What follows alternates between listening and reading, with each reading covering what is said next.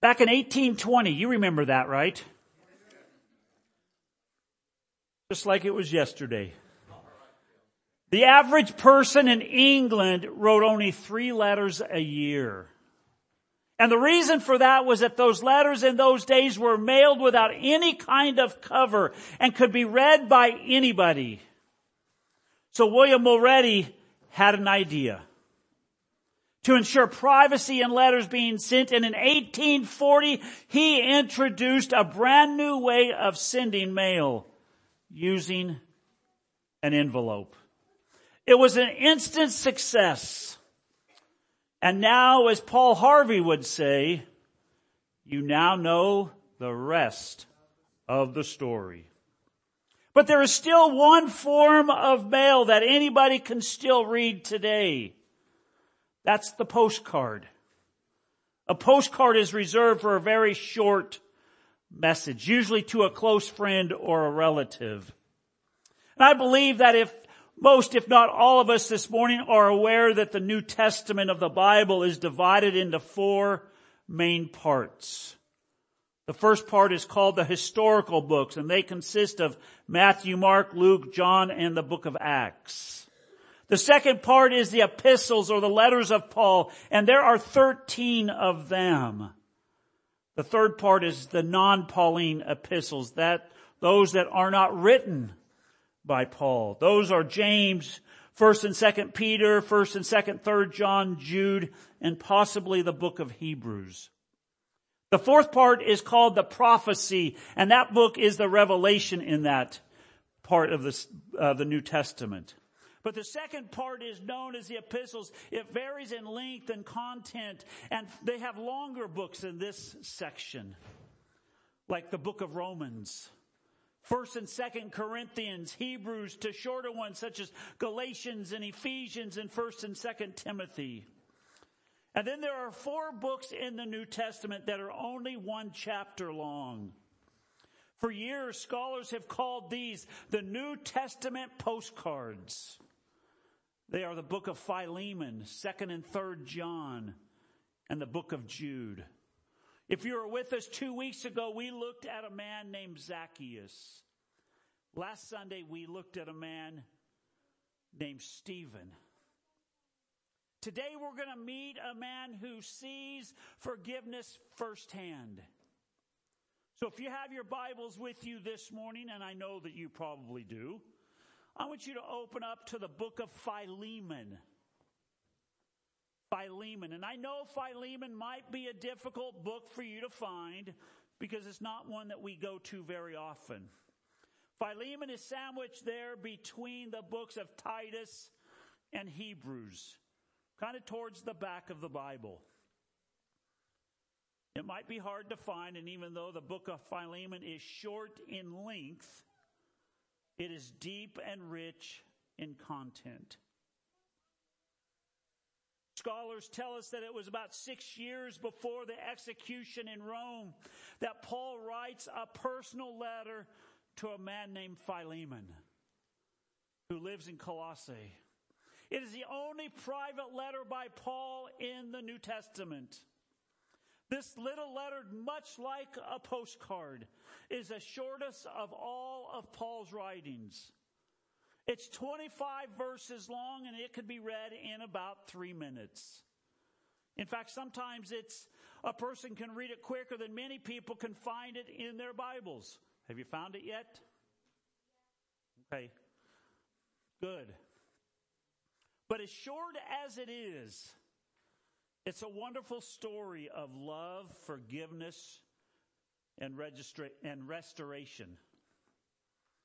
In a nutshell, Philemon is a written request from Paul asking Philemon, a slave owner, to accept back and reinstate the runaway slave named Onesimus. And between the lines of this book are some wonderful truths for each of us today. So let's read it together. Philemon, beginning in verse 1.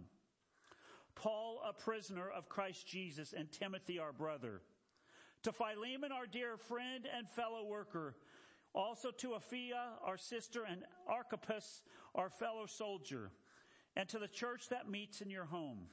Grace and peace to you from God our Father and the Lord Jesus Christ. I always thank my God as I remember you in my prayers, because I hear about your love for all his holy people and your faith in the Lord Jesus. I pray that your partnership with us in the faith may be effective in deepening your understanding of every good thing we share for the sake of Christ. Your love has given me great joy and encouragement because you, brother, have refreshed the hearts of the Lord's people. Therefore, although in Christ I could be bold and in order you to do what you ought to do, yet I prefer to appeal to you on the basis of love. It is more, it is none other than Paul, an old man and now also a prisoner of Christ Jesus that I appeal to you for my son Onesimus, who became my son while I was in chains. Formerly he was useless to you, but now he has become useful both to you and to me. I am sending him, who is my very heart, back to you. I would have liked to keep him with me so that he could take your place in helping me while I am in chains for the gospel. But I did not want to do anything without your consent so that any favor you do would not seem forced but would be voluntary. Perhaps the reason he, reason he was separated from you for a little while was that you might have had him back forever, no longer as a slave, but better than a slave, as a dear brother.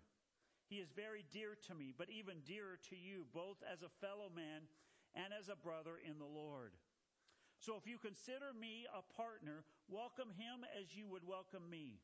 If he has done any, has done you any wrong or owes you anything, charge it to me. I, Paul, am writing this with my own hand. I will pay it back, not to mention that you owe me your very self. I do wish, brother, that I may have some benefit from you in the Lord. Refresh your heart in Christ. confident of your obedience, I write to you, knowing that you will do even more than I ask. And then he does his salutation at the end of his letter. Many years ago in the country of Scotland, there was a man named John Knox. John Knox carried a tremendous burden for Scotland.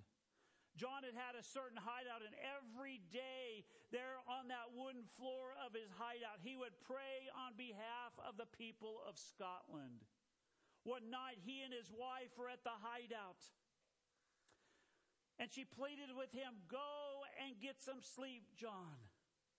And he answered her, How can I sleep when my land is not saved?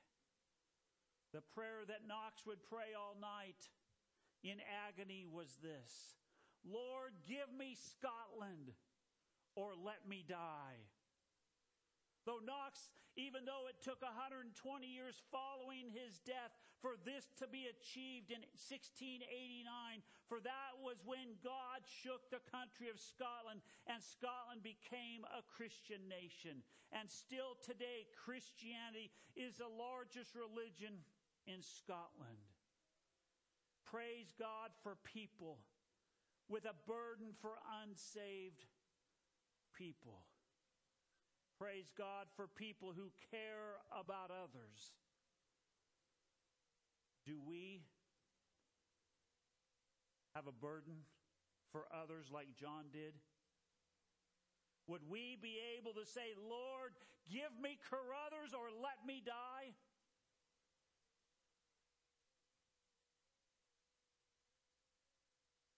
This morning I am thankful that through my life there have been people who have gone to God on my behalf.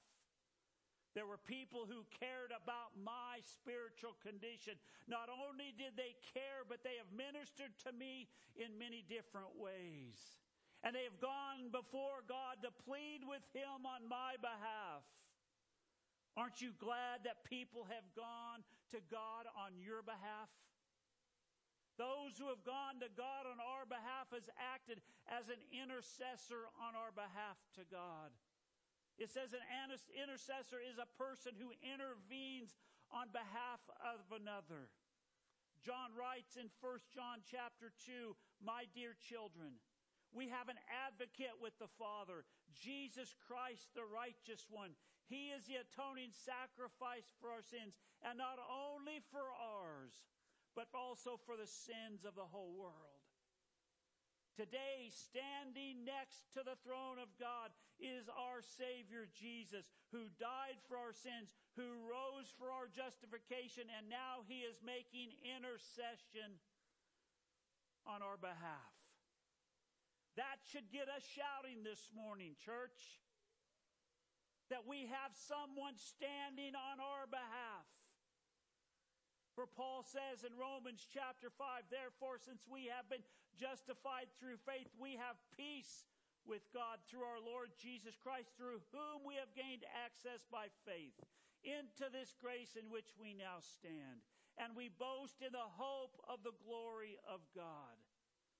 First Peter also tells us in chapter 3, he says, Christ also suffered when he died for our sins once and for all. He never sinned, but he died for sinners that he might bring us safely home to God. The reason that Jesus suffered, all the beatings that he took, all the, the hanging when he hung on that old rugged cross, was so he can bring us back to God. And as our intercessor, Jesus has intervened for us. That word intervene is defined as to come between so as to prevent or alter a result of a course of events. Each one of us here this morning was dead in our sins. We were destined for hell. Because of our sinful ways, we would have faced the righteous wrath of God. But praise God that Jesus came and altered the courts, the course of our events. Aren't you glad this morning that when we were guilty, Jesus walked into our lives?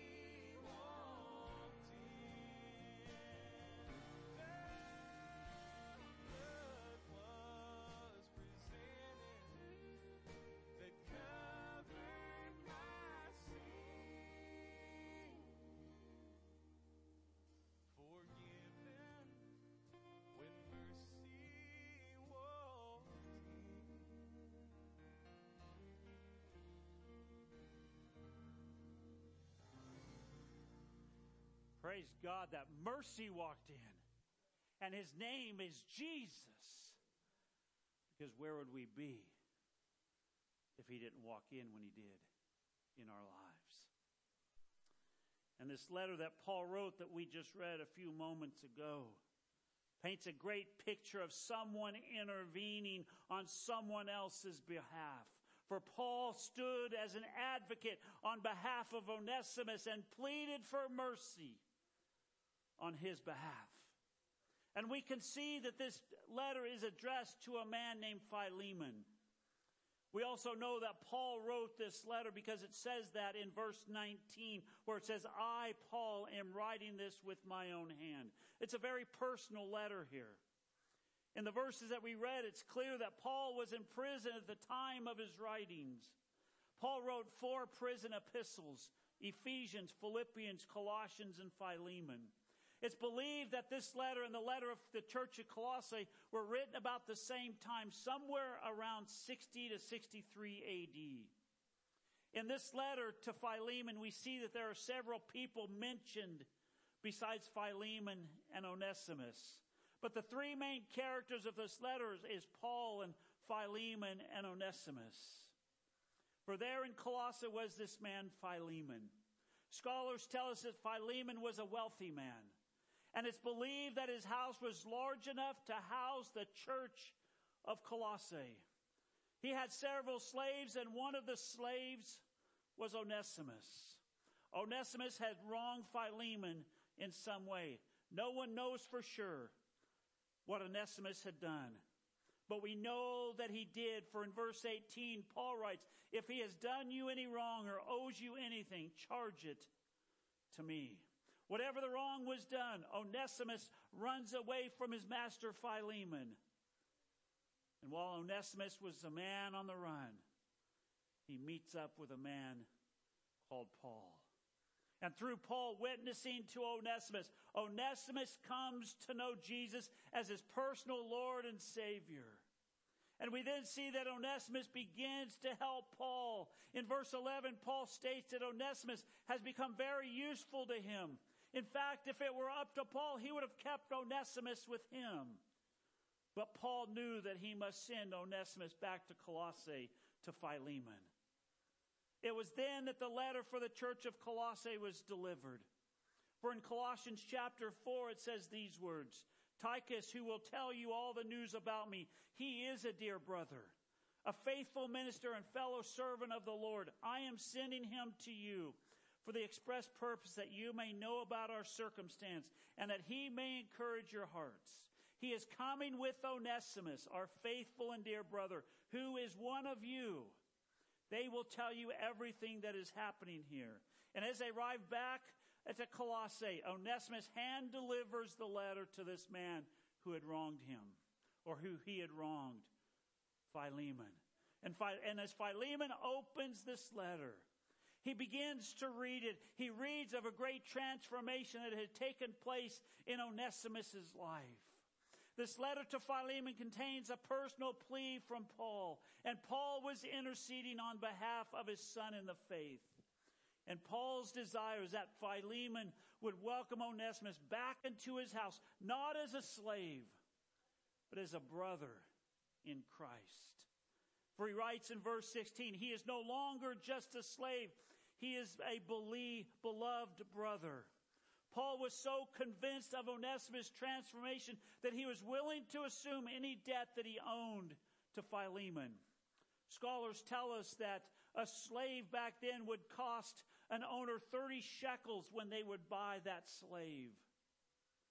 When that uh, owner of the house would, were to go buy a donkey, it would cost 30 shekels, the same amount as a slave. For rent on a home for one year, it would cost 12 shekels. Gone up a little bit, hasn't it? In verse 18, he says, If he has done you any wrong or owes you anything, charge it to me. Reminds me of the story over in Luke chapter 10. We know it as the Good Samaritan. And as I have been reading and rereading and studying these 25 verses in this book, it is becoming on the top 10 favorites of mine in God's Word. Because through these 25 verses, we get a glimpse into who Paul really is. If you remember last Sunday, we said that what is in the well will come up in the bucket.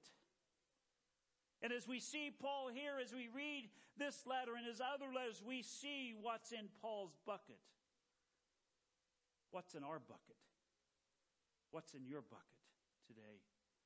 For the love that Paul speaks about over in 1 Corinthians chapter 13 is more than just words written on a page. For Paul was controlled by this love that he writes about and it shines through in these verses in every verse that he writes. So as we read Paul's letters, there is no question of Paul's love for those who are lost and his love not just for the lost, but for all people. But this letter here is the most personal and intimate of them all. There is so much that we can take away from this letter to Philemon. So here's what we're going to do. Over the next few weeks, we're going to walk through these verses. And we're going to look at this story, for I want us to see these events through the eyes of Paul, through the eyes of Onesimus, through the eyes of Philemon. And by doing so, I believe that we're going to learn a great deal about love, about forgiveness, about mercy, about encouragement, about redemption and spiritual transformation, and yes, even our Christian responsibility. We will see that each of us can relate to Onesimus. We'll be able to see that we were once slaves in a foreign land.